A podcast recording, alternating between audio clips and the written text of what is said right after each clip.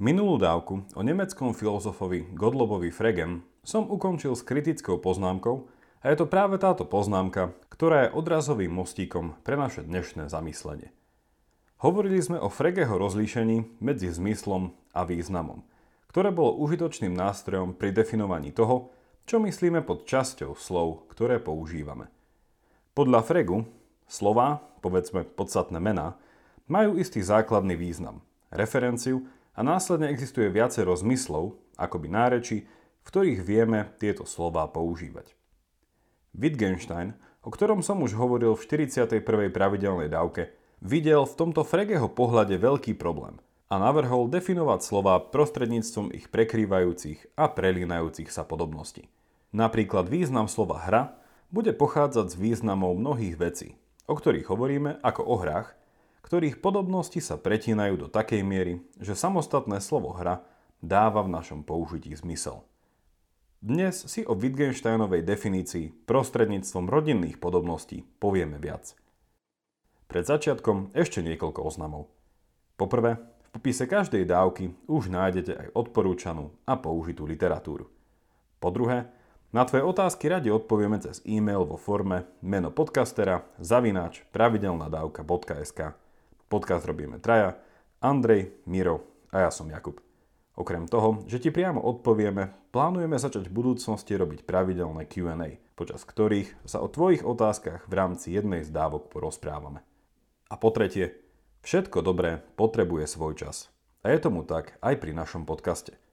Ak vám dáva počúvanie nášho podcastu zmysel, budeme vďační za každý drobný i štedrý dar, ktorým nás môžete pozvať na pomyselnú kávu či večeru. Všetko potrebné info o tom, ako nás podporiť, nájdeš na pravidelnadavka.sk. Veľké vďaka, vážime si to. Vítajte pri 61. pravidelnej dávke, dnes o filozofii a po zvučke sa pozrieme na jazykové rodinné vzťahy.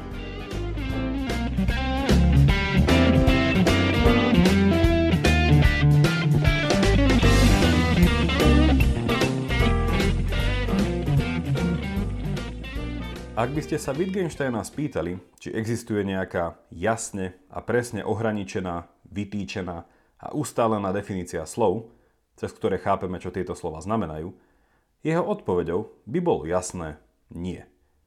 Ako som hovoril už v 59. dávke o Fregem, podľa Wittgensteina existuje vždy možnosť prísť nejakou výnimkou, ktorá nejakú naoko jasnú definíciu zásadne naruší a tým pádom vo Fregeho chápaní nemení len zmysel slova, ale aj jeho význam. Ak je napríklad hra, aktivita podobná súťaži, ktorá má výťazov a porazených, prečo je potom hrou aj kolo mlínske?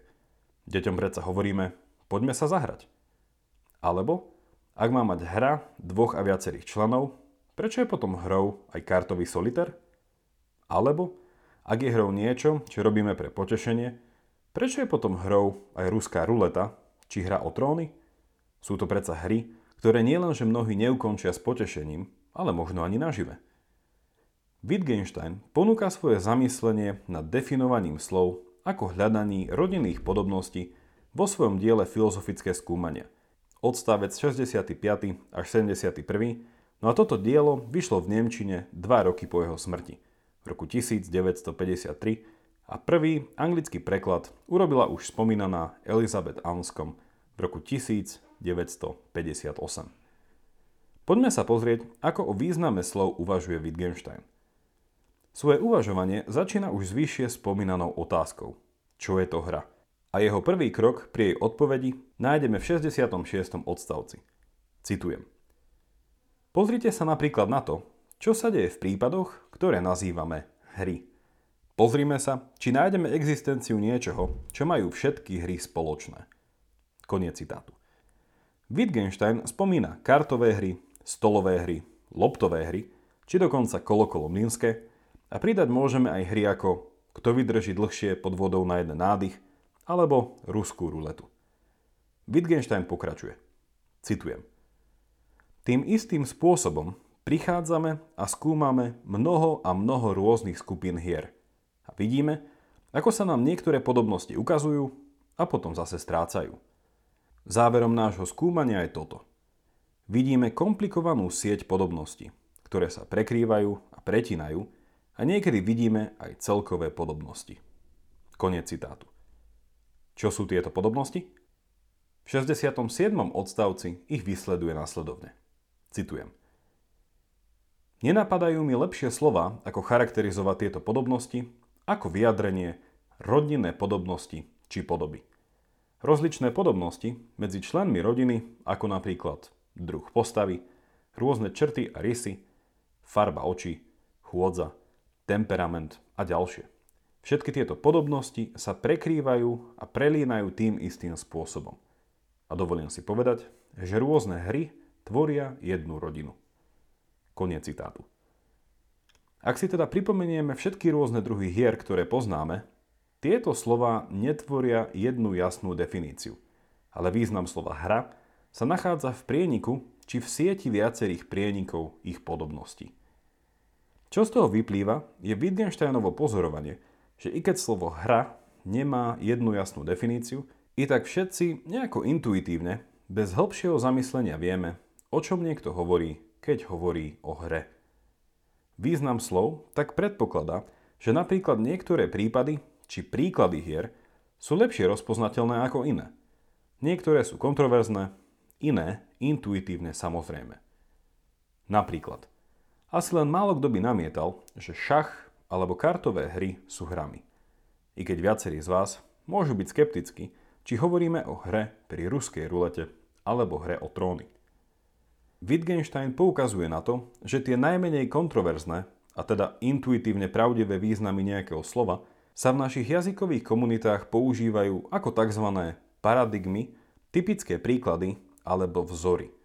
A sú to tieto vzory, na ktoré sa odkazujeme, keď niekomu chceme vysvetliť význam nejakého slova. Môžem napríklad povedať, že typickým príkladom, paradigmou či vzorom nejakej hry je šach. A tento vzor môžem potom použiť na porovnanie s inou údajnou hrou, aby som zistil, či daná vec je alebo nie je hrou.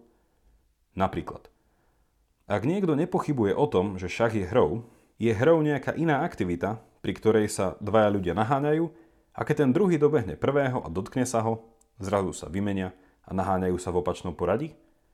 Vzhľadom na Wittgensteinov postup definovania prostredníctvom rodinných podobností sa tu môžeme spýtať otázku, či má táto opísaná aktivita dostatočne veľa spoločného so šachom, aby sme ju mohli nazvať hrou. Tak skúsme. Prvá podobnosť? Tejto aktivity sa zúčastňuje viac ako jeden človek. Po druhé, všetci zúčastnení sa počas nej zabavia. Ďalej je tu podobnosť, že obe tieto aktivity sledujú istý cieľ, ktorého dosiahnutie môže byť jej koniec alebo nový začiatok. A tiež je tu podobnosť toho, že ide o aktivitu, ktorá má isté pravidlá. Môžeme tak uzavrieť, že aktivita, o ktorej hovoríme, by mohla byť opísaná ako hra. A konkrétne by išlo o hru na naháňačky. Čo ak by sme ale so šachom porovnali napríklad ruskú ruletu? OK, tiež je tu viac ako jeden človek, i keď nie nevyhnutne. Baviť sa pri ruskej rulete o zápa... Baviť sa pri ruskej rulete o zábave, to je asi otázne. Ide síce o aktivitu, ktorá sleduje istý cieľ, ale jeho naplnenie jednému zo zúčastnených permanentne zamedzí jej ďalšom hraní – No a tiež môžeme povedať, že táto aktivita má svoje pravidlá. Môžeme ale oprávnene hovoriť o hre? Aj áno, aj nie. A tým pádom by sme o ruskej rulete nemohli asi nikdy hovoriť ako o významovom vzore či paradigme slova hra. A význam ruskej rulety ako hry sa nachádza na samotnom okraji tohto slova.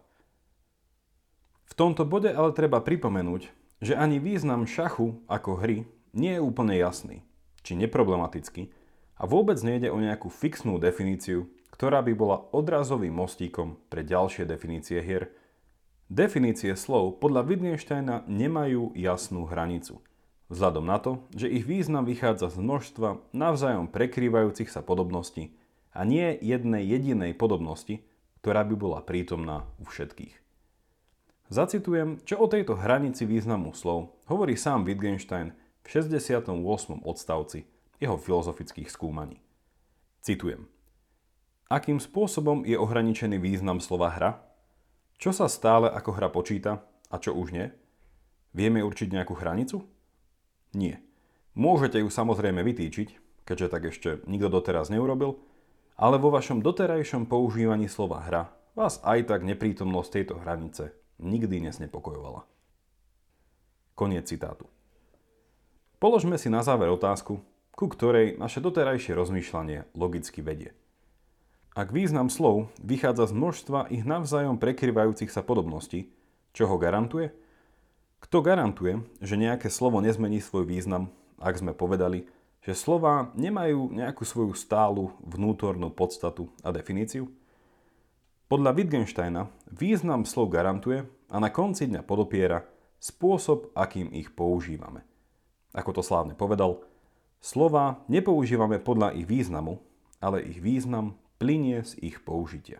A toto pozorovanie nevedie k ničomu inému ako k Wittgensteinovým známym jazykovým hrám a chrobákom, ktoré som už vysvetlil v 41. dávke, ktorá je skvelým doplnením tej dnešnej.